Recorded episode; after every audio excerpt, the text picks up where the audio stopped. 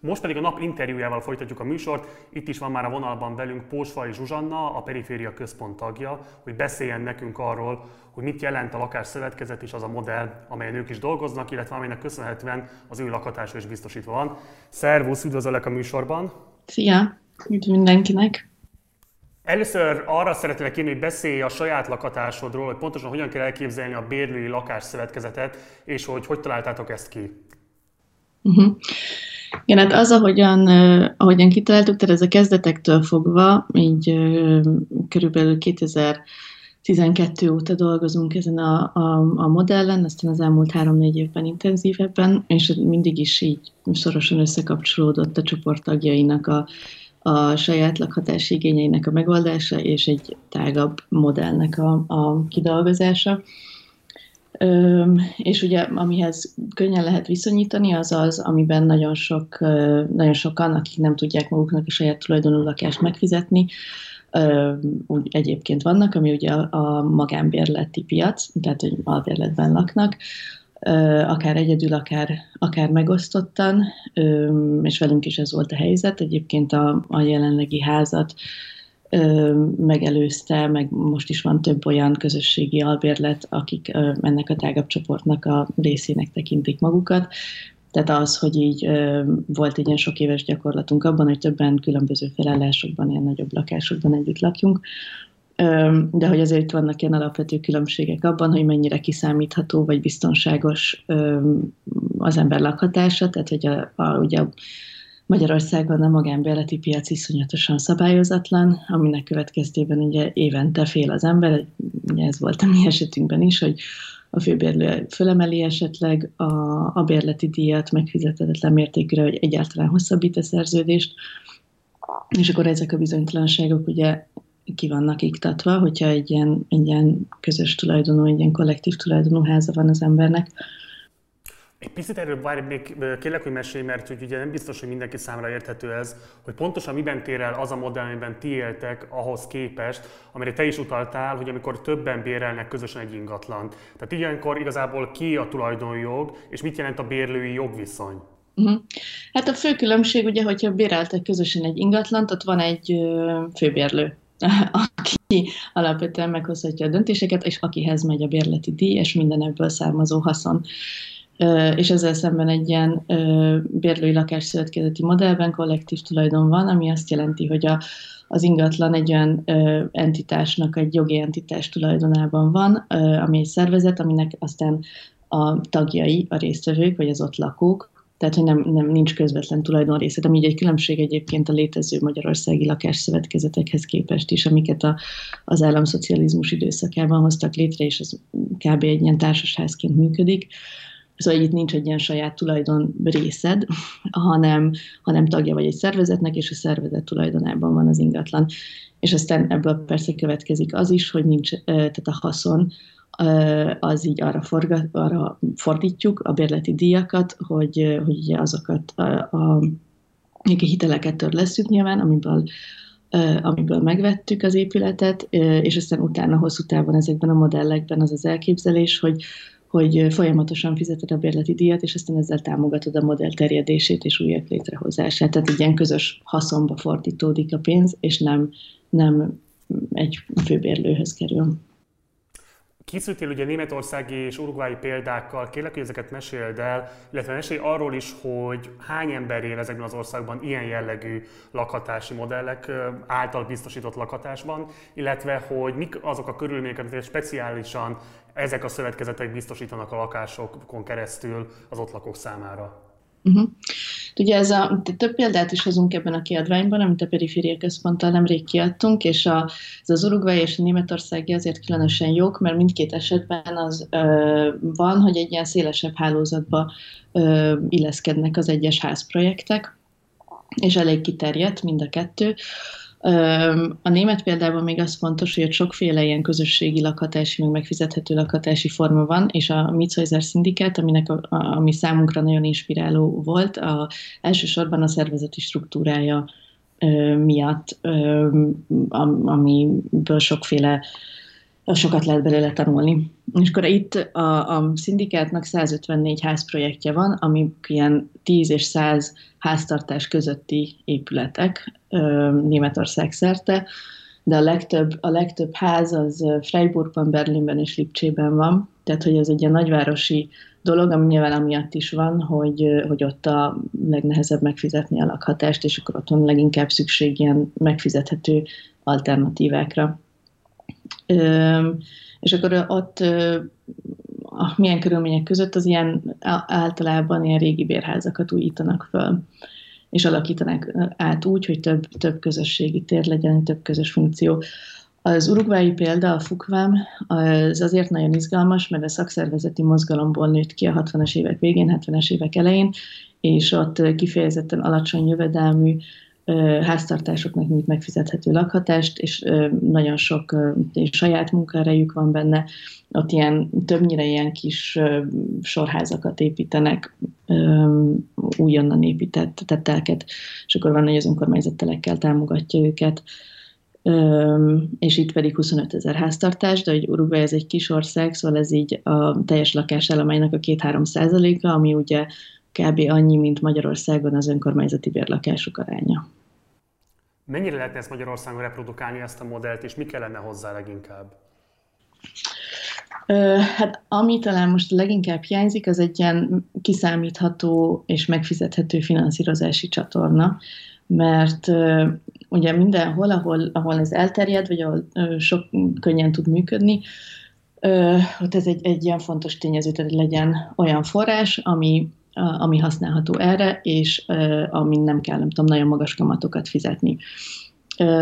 Mert ha ez van, tehát mi azt tapasztaljuk, hogy nagyon nagy az érdeklődés. Tehát bármikor van ilyen típusú esemény, sokan eljönnek meghallgatni, informálisan is sokan megkeresnek minket, viszont amíg az van, hogy egyesével kell ilyen, ilyen tehát nincs egy ilyen meglevő jogi struktúra, vagy egy, meg, egy könnyen használható finanszírozási struktúra, ami aztán fel tudná gyorsítani. Tehát ez az egyik, ez a finanszírozási struktúra, a másik pedig az, hogy intézményileg, jogilag legyen elismerve, és ne, ne, ilyen, ne egy ilyen szürke zónában kelljen ezzel mozogni. És akkor, ha ezek a keretek helyben lennének, akkor, akkor én azt gondolom, hogy, hogy könnyen és gyorsan tudna terjedni mert egyébként meg szükség nyilvánvalóan lenne rá, mert nagyon sok embernek nem, nem tud a jelenlegi magyar lakáspiac megfelelő megoldást nyújtani.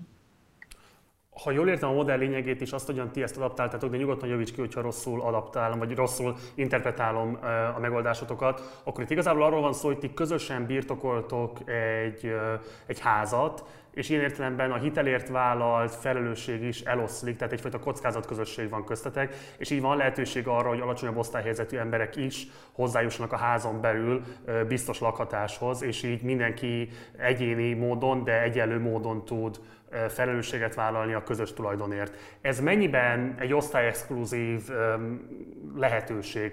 Tud-e ez egyébként ténylegesen széles körben alsó osztálybeli emberek számára is biztos lakatást garantálni Magyarországon, hogyha nem változzak meg azok a körülmények, amiket elő felsorolt. Tehát nyilván, hogyha lenne politikai akarat, akkor lehetne ezt szélesíteni, de a mostani jogi környezetben, a mostani finanszírozási lehetőségek mellett ez tud-e kellőképpen inkluzív lenni az alsóbb osztálybeli emberek felé? Nem, hát ez egy, ez egy, ez egy nagyon fontos kérdés, amit mondasz, és, és igazából az a tapasztalatunk, hogy az, hogy igazán alsó osztálybeli embereknek hozzáférhető legyen, ahhoz egyszerűen tényleg kell az, hogy, hogy, hogy valamilyen nagyobb keretrendszer legyen körülötte, és, és elérhetőbb források. Mert a jelenlegi magyar helyzetben ugye az van, hogy nagyon sok pénzt kell a tagoknak összerakni, ahhoz, hogy egyáltalán bármilyen hitelhez jussanak, tehát magasan erőt kell biztosítani. Még így is egyébként sokkal inkluzívabb, mint egyébként lenne, mert közülünk is mondjuk egy-két olyan ember van, aki egyébként kapott volna lakáshitelt egy banktól, de hogy de igen, tehát ahhoz, hogy, hogy ez igazán ö, szélesen be tudjon fogadni a osztályú embereket, ahhoz szerintem kell valamilyen állami szerepvállalás. Viszont amit mi mondani szoktunk, az az, hogy, hogy ez más megfizethető lakhatási modellekkel komplementer módon tud igazán jól működni, tehát nem várhatjuk ettől a modelltől, hogy az összes, tehát a magyarországi lakásszegénység minden formáját megoldja, és akiknek viszont kifejezetten jó lehet, azok egy ilyen alsó középosztálybeli háztartások, akiknek még van fix jövedelme, de az arra nem elég, hogy kapjon egy lakáshitelt, vagy hogy piaci áron tudjon albérletet fizetni, pláne ha mondjuk gyerekei vannak, vagy, vagy idős szüleit kell gondoznia, tehát hogyha van valamilyen extra gondozási teher a háztartáson, és hogy ezekben az esetekben tud ez különösen jól működni, mert a piacinál megfizethető lakbérek vannak, plusz van a, a, egy csomó olyan a hétköznapi életben való erőforrás megosztás, ami anyagi könnyebbséget is jelent, mint például a közös bevásárlás, vagy a nagyobb háztartási gépek megosztása, vagy bármi ilyesmi. Ö, illetve olyan mechanizmusokat is be lehet építeni, tehát mint mondtam, a tényleg kisgyerekeseknél, vagy az időseknél, ami, ö, ami aztán egy ilyen megosztott, megosztja egyszerűen ezeket a terheket. Tehát, hogy, hogy szerintem az nem várható tőle, hogy, hogy, hogy minden lakásszegénységgel érintett csoportnak megfelelő megoldást nyújtson, viszont van, akinek kifejezetten jó meg ez nem is egy méltányos elvárás nyilvánvalóan. Néhány ilyen praktikus kérdést engedj meg nekem. Hányan éltek most ebben a házban, illetve említetted ezeket a közös használatban lévő például háztartási gépeket, tehát mondjuk van egy közös mosókonyha, hogy kell ezt elképzelni a nézőknek, hogyha egy-két ilyen praktikus, a közös lakhatás vagy a közös életvitel szempontjából praktikus információt megosztaná, azt megköszönném.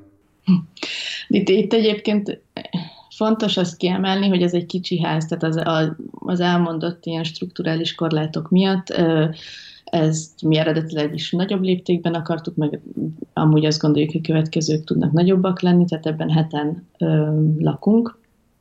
Ö, és, és akkor az is, hogy építészetileg hogy néznek ki ezek a házak, az nagyon különböző tud lenni. De egyébként a legtöbb esetben külön lakások vannak, és annyiban különbözik építészeti szempontból mondjuk egy társasháztól, hogy, hogy több közös tér van. Van mondjuk egy nagy közös használatú konyha, vagy van egy vendégszoba, vagy egy műhely, vagy dolgozószoba, vagy egy kert, tehát hogy ugye olyan dolgok, amiket az ember saját maga nem tudna megengedni, vagy egyedül nem tudna megengedni magának. És akkor itt, ez a, a mi esetünkben is egyébként ezek a mechanizmusok így vannak, tehát hogy van két megosztott konyha, meg, meg kert, meg ilyen dolgok, tehát, tehát ennek a, az előnyeit szerintem kis léptéken is ki lehet már használni, de aztán, hogyha nagyobb léptéken sikerül ilyen projekteket megvalósítani, akkor még inkább. Csak egy záró kérdéskör, hogy most nézi valaki az adást, és azt mondja, hogy ő most azonnal bérlői lakásszövetkezetben akar lakni, akkor mit kellene tennie? És mit kellene tenni az önkormányzati állami szinten? Mi az, amit érdemes követelnünk esetleg azoktól a vezetőktől, akik mondjuk nyitottabbak az ilyesfajta felvetések felé? Ö, igen, hát az, hogyha valaki egyedül ez eszébe jut most, az egy nehezebb kérdés, mm, mert egyelőre nincsenek kidolgozva az ilyen nagyon egyértelmű csatornáink arra, hogy akkor hogyan tud valaki ebbe belépni, és aztán x idő múlva beköltözni egy ilyen házba. Reméljük, hogy a jövőben ez már sokkal egyértelműbb lesz. Én így egyelőre azt tudnám mondani, hogy hogy kezdjen el beszélni maga körül emberekkel, akiket ez szintén érdekelnek, kezdjen el csoportot szervezni. Van egyébként egy folyamatábra ebben a kiadványunkban, ami leírja nagyjából annak a folyamatát, hogy hogyan jut el valaki egy egyéni elhatározást, aztán hogyan lesz egy ház belőle. Itt csak egy megjegyzést engedj meg, hogy a nézőknek mondanám, hogy ez a kiadvány a linkkel együtt egyébként elérhető itt a leírásban, tehát hogy bárki hozzá tud férni. Folytas kérlek. Szuper. Um, és, és aztán pedig, hogyha, hogyha kialakulnak azok a stabilabb finanszírozási és intézményi keretek, amin egyébként folyamatosan dolgozunk, hogy legyenek, akkor azt gondoljuk, hogy már sokkal egyszerűbb lesz egyénként is csatlakozni. De aztán amíg ez a köztes állapot van, hogyha van egy olyan csoport, akik már egymással ezeket így átbeszélték, van egy valós szándékuk, akkor természetesen szívesen beszélgetünk velük, meg ötletelünk, hogy keressenek, akár az közösségi központot, akár minket, és akkor, és akkor szívesen beszélünk, hogy mit lehet tenni. Az, hogy az önkormányzat és az állam mit tehetne, de egyébként az az érdekesség ez a, a modellel, hogy, hogy anélkül, hogy nagyon sok saját forrást kellene beletenni, már, már egészen sokat tudnak segíteni Tehát nagyon sok helyen van az, hogy az önkormányzatok úgy támogatják ezeket a kezdeményezéseket, mert növelni akarják a megfizethető lakások számát a városukban, hogy biztosítanak ingatlant vagy telket, akár ilyen nagyon hosszú lejáratú bérleti szerződéssel, akár tulajdonátruházással, ami nyilván egy hatalmas segítség, mert csökkenti a beruházás költségeit. Aztán van, de ennél kevésbé forrásigényes formái is léteznek a segítésnek, tehát ha például már jogilag ez bele van foglalva lakásrendeletekbe, pláne lakástörvénybe, az nagyon nagy segítség lenne. Már csak azért is, mert akkor az olyan forrásokhoz hozzáférne, amihez például a piaci beruházók hozzáférnek, bármilyen jobb konstrukciójú hitelek például. És aztán még egy harmadik dolog, amiben az önkormányzat tud segíteni, az az, hogy például partner pályázatokban, vagy bizonyos projektekben, vagy egyáltalán így felvállalja ezt, mint egy ilyen mint a megfizethető lakások biztosításának az egyik formája a városában. Jó, hát én tudom azt pontosan, hogy vannak polgármesterek, sőt önkormányzati képviselők is, akik rendszeresen nézik a műsorunkat, úgyhogy nyugodtan lehet megkeresni a periféria központot, és biztos vagyok benne, hogy a Zsuzsannáik segítenek abban, hogy esetleg ezt a modellt, ezt széles körűbb felhasználásra is be lehessen majd vetni. Nagyon szépen köszönöm, hogy itt voltál velünk, és köszönöm, hogy mindezt elmondtad a nézőinknek, és jó munkát kívánok neked!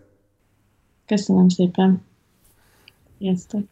Ez volt a Napi Partizán keddi adása. Adással holnap este 6 órakor jelentkezünk. Ha bármilyen kérdésed észrevételed van az elhangzatokkal kapcsolatban, akkor szokás szerint itt van a komment szekció, nyugodtan tedd fel nekünk. Ha kifejezetten a lakásszövetkezeti modellel kapcsolatban van kérdésed, arra is igyekszünk majd válaszolni, de közvetlenül megkeresheted a periféria központot, az ő elérhetőségeket szintén betettük ide a leírásba. Iratkozz fel a YouTube csatornánkra, kövess minket Facebookon, illetve csatlakozz a Facebook csoportunkhoz, a Partizán társalgóhoz, ahol minden nap az aktuális adás témánkat járjuk körbe a közösséggel együtt. Holnap, ahogy mondtam, este 6-kor érkezünk. Ha van lehetőséget, szállj be a finanszírozásunkba a Patreon oldalunkon keresztül, ennek is a linkjét megtalálod itt lent a leírásban. Munkatársaim köszönöm szépen a figyelmedet, Gulyás Márton voltam, ciao.